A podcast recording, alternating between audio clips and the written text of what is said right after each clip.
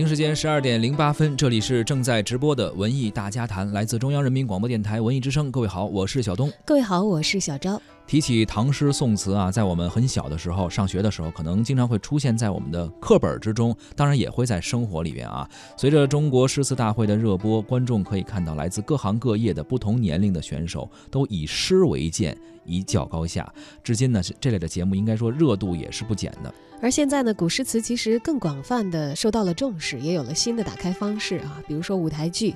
今年以来呢，有把古诗词唱出来的《寻月记》，以及现代话剧的形式来演绎的《人间词梦》，这些舞台作品都可以让观众身在剧场，从古典文化当中寻求美的享受。今天呢，我们也想为大家介绍一部最新的国乐新京剧《春江花月夜》，将在本月二十八号上演。剧目呢，将通过京剧和民乐融合的方式，讲述诗人张若虚的故事。我们都知道有一首国乐的曲子。呃，叫《春江花月夜》啊，这是一首民乐曲。同时呢，其实它最早还有一个名字叫《夕阳箫鼓》，这是之前姚燮的著作中是有这样一个曲子。而诗人张若张若虚实际上也也也是以这个名字为题啊，也是写了这样一首诗，所以也是历史的一个巧合。这个诗和民乐的意境几乎是吻合的，所以我们后人也经常把二者相提并论。嗯，不知道《春江花月夜》曾经在您的印象当中留下过哪些痕迹啊？我相信，其实对于这样熟悉的音乐的旋律，大家都是。能够泛起心中的共鸣的啊，也在各大重要的演出的场合听到过这样的音乐，没错。而我们即将要跟大家分享的国乐新京剧，其实又是对于《春江花月夜》这个颇受大家喜爱的主题一次全新的解读。是的，不知道您是不是背过《春江花月夜》这首诗啊？确实有点长，或者说您是不是在什么场合下听过《春江花月夜》这首民乐合奏曲？而即将上演的这个新京剧版的《春江花月夜》又将。以怎样一种方式去讲述张若虚的故事？欢迎您在收听节目的同时呢，关注我们的微信公众号“文艺之声”，发来文字留言，还有机会获得我们赠出的电影票。本周六的中午十二点半，我们将会在卢米埃影城北京驻总万科店包场，请大家观看电影《王牌特工二》。如果您想成为一零六六观影团当中的一员，现在就可以发送您的姓名加上电话加上“王牌特工”到文艺之声的微信公众号抢票报名。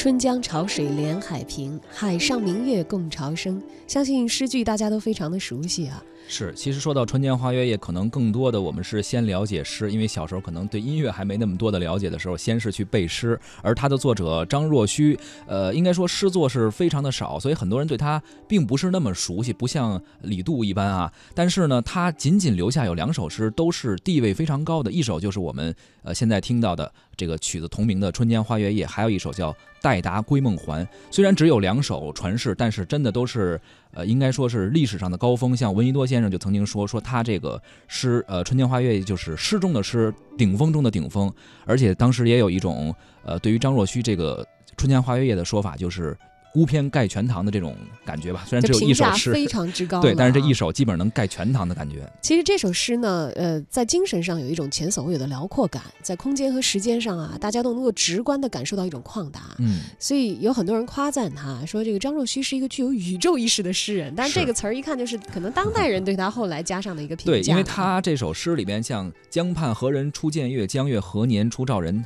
他是在我们后人的解读中是有一种宇宙的哲思在里面，所以可能。能也是有这种说法啊。但是字面的感受真的是非常之美好，对吧？对，就是这种表面你读起来举重若轻，然后可能你不是对诗词有那么深了解的人，也能够读大概读出自己的意思。但是有思考的人可能会有更更深层的一个理解。一位诗人张若虚，他呢在公元七世纪左右，站在春日的江边月光之下，然后突然发问，说是谁在这个江边第一个看见月亮啊？嗯，呃，有的时候你会感觉这是一个哲学上的追问，但是更多的时候你能够感受到那种美的享受和非非常直观的意境。是。然而，这样一首诗被搬到舞台之上，又将会进行怎样的一个呈现呢？我们熟悉的诗词，呃，却对诗人可能不那么的了解啊。呃，加上我们听到的这样熟悉的音乐，呃，怎样整合一一下，还要加上京剧这个元素，在舞台上进行呈现。哎，我们文艺之声的特派记者宋歌此前呢，探班了国乐新京剧《春江花月夜》剧组的排练状况，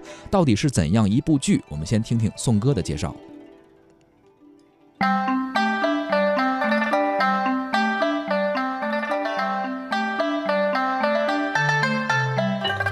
文艺大家谈的听众朋友们，大家好，我是特派记者宋哥。最近我来到北京民族乐团，这里正在排练一部跨界舞台剧作品《春江花月夜》。所谓跨界，这部剧将通过京剧艺术与民族音乐的融合，将诗人张若虚与他的千古名作《春江花月夜》转化为一个呈现于舞台之上的传奇故事。相信不少朋友甚至能背诵出《春江花月夜》的全文。但是诗人张若虚却是一个神秘的存在，在影视剧、舞台剧等等各类艺术作品中，很少见到张若虚的形象。男主演林宇将在舞台之上诠释诗人张若虚。首先，请出林宇谈谈他心目中这位伟大的诗人是什么样子呢？我觉得他跟我一样，都属于特别低调的人，就是大家都知道他的作品，可能对他这个人的故事不太了解。那么，对于这样的一个人物，我觉得有更大的创作空间。嗯，我觉得会是什么呢？嗯，我们去找人性中的共通点，然后我希望现场的观众朋友们能看到我这部戏之后呢，他会有这样的一个体验：戏是我来演，故事是你在读。哎，这可是神行飘逸、文辞俊秀的吴中四士之一的张若虚，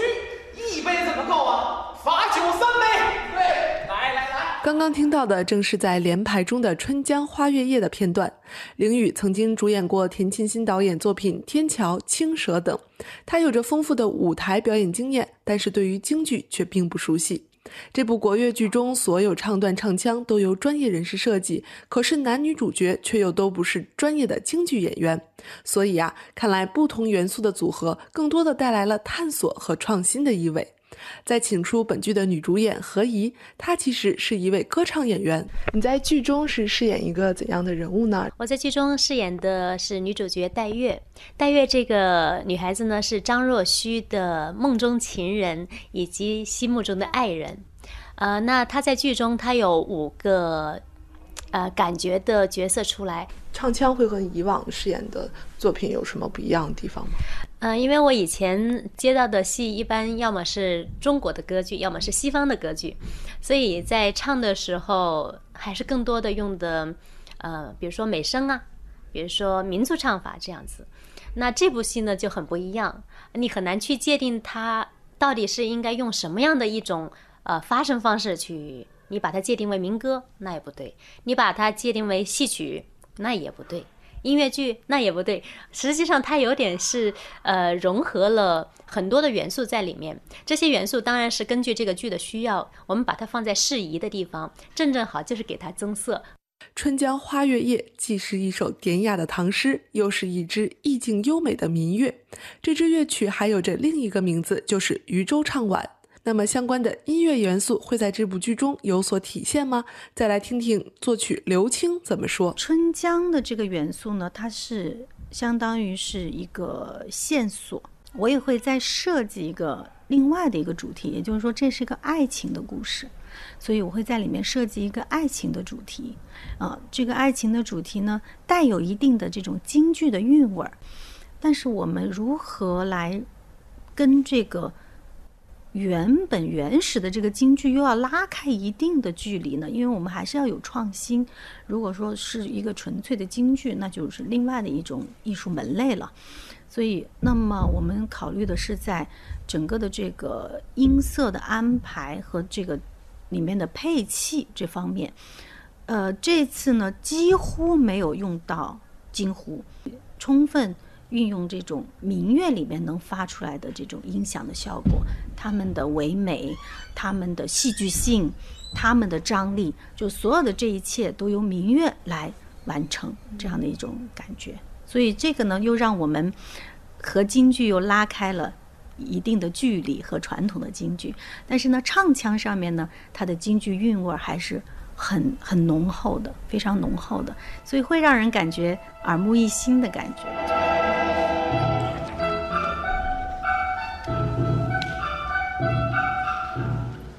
春江花月夜》全诗只有两百多个字，从一首诗歌到一个故事，再到一部舞台剧。他的编剧同样也是一位诗人，他叫李青松，曾经出版过多部诗集。而他写下这个故事，正是出于对于诗歌的热爱。因为我们都对《春江花月夜》的，呃，诗词很熟悉，但是这个剧要怎么表现，包括张若虚这个人物，其实在其他的影视作品当中很少见到哈。嗯，也是因为我喜欢这首诗，人物哈，他是什么样的命运，才能写出这样大气磅礴、超越宇宙的这样的诗篇来？所以，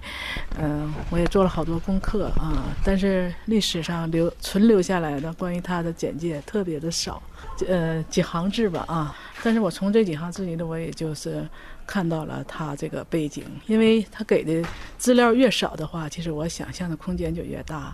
啊、因为如果说一个人的生平都非常的清楚了，其实他反倒限制了你的创作，啊、那么我就从他，嗯、如何能够跨越人生的不同阶段，嗯、然后呢，最终能够成就这样一篇，呃，千古绝唱。啊，这中间他一定是经历了人生的大起大落哈，命运的悲欢离合。我们一般来理解这个诗作的时候，有时候会用它形容一个特别美好的场景，“春江花月夜”。但是听您的介绍，您是在这个场景后面赋予了它一些对赋予了更多悲剧，会不会是想以此来作为进一步的呈现吗？还是就是一个相悖的这么一个？我觉得是一个悖论啊，因为他在这个《春花月》这首这首诗呢，替他写，他吟唱的是那种啊青春的美好哈啊爱情的咏叹是吧啊，然后那个超越宇宙自然的哈那样一种强大的力量啊，但是他。能够认识这样的美好，他一定不是说我从少年时代就我我那样一种浅薄的那种吟唱，他一定是经历了哈大起大落、人生的悲欢离合，甚至生死离别，他之后哈他反过头来哈才能够就是呃重新的去审视哈自己生命中走过的那些美好。啊，他才能够就是非常回归到那样一种纯真的状态。不知道编剧李青松对于诗人张若虚的想象是否符合你的理解呢？由北京民族乐团推出的国乐剧《春江花月夜》目前还在排练中，将于本月二十八号在京演民族宫大剧院上演。相信《春江花月夜》的诗歌和乐曲也会带着各位主创的理解，有着新的呈现。我是文艺大家谈特派记者宋歌，感谢你的收听。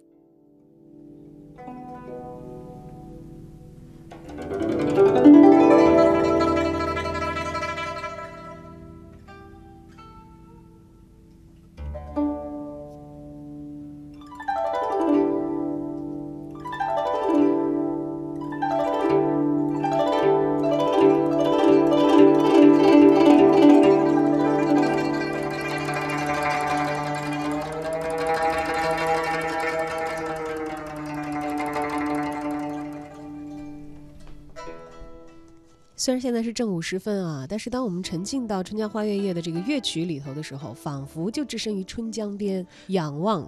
这个夜空当中的一轮皓月啊，非常有意境，非常有意境。真的，如果你要是晚上再去听这个曲子的时候，特别是如果你那时候还在江南，因为呃，这个张呃张呃张若虚应该他当时写的是江西九江的一个，就是当然也有很多考证啊，说是江西九江的这么一个呃月初的这么一个状态啊。所以说，如果你要是在南方的话，可能真的有这样一个景色的话，要听着这样的乐曲，再吟诗一首，可能能找到这个感觉。呃不愧为是这个国乐当中的呃民族文化的瑰宝了啊！是那么《春江花月夜》呢，也定位为国乐新京剧，它把古典的诗歌和民族音乐，还有京剧艺术这些其实属于不同门类的艺术元素进行了融合。对。对创作者来说呢，值得注意的是，这个融合呀，它不是说把这些元素拿过来简单的进行叠加，不能捏在一块儿就行了。是，那必须要在深刻理解的基础之上，来进行这个有机的嫁接，这样才可以有一种浑然天成的美感。没错，民乐呢是我们中国的文化瑰宝，京剧呢又是国粹，所以把这样的东西相结合起来，啊当然还有古诗词就更不用说了。